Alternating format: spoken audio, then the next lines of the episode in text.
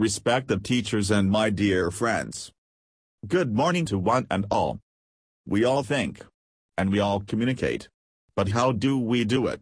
We do it through words, not just words but words in a particular language which others understand.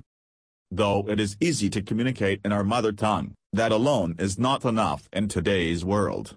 We need to consider the fact that people speaking different languages mingle with us almost on a daily basis. There are people from other states in India as well as a few people from other countries who have come here to find work or just visit our place. Communicating with all of them requires a common language. It is here that English language and the knowledge of it becomes an advantage. English may not be the most spoken language in the world, but it is the official language in many countries in the world.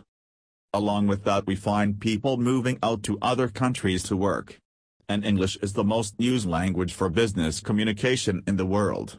It is also not surprising that more than 50% of content in the internet is in English. Moreover, the best books and films in the world are produced in English. Sometimes, popular and best-selling books in other languages are translated into English to reach a worldwide audience. I'm sure you might have watched a film in Chinese and understood it because of subtitles produced in English. All these facts prove the importance of English language. It gives us access to business communication, the world of knowledge and also the world of entertainment. The language itself is constantly in a state of change. It has borrowed words from all cultures and civilizations it has come into touch with. You will find words in English which has its roots in Greek, Latin, Sanskrit, Hindi, French, German etc. So the ability of the language to grow and expand is one important highlight of the English language. It is a truly colorful language and an international language as well.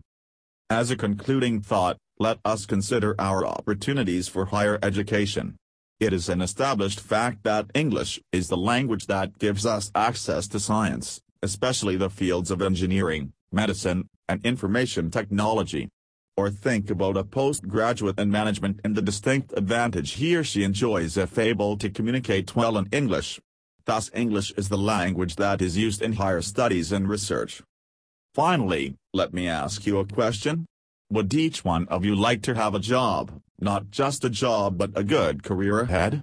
If the answer is yes, why not make yourselves employable at the highest and the best spheres of work by mastering the English language?